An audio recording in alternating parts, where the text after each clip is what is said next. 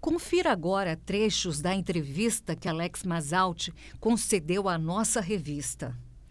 Alex, como começou a sua jornada empreendedora?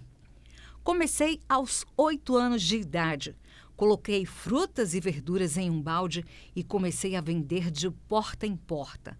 Aos 10 anos, eu já estava vendendo pão e picolé nas ruas.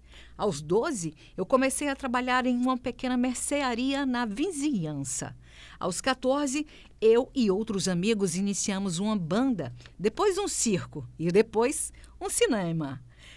Todos esses empreendimentos não deram certo, é claro.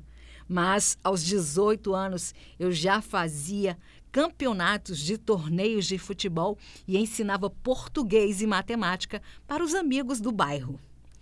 Desde que me lembro, sempre fui muito ativo e independente.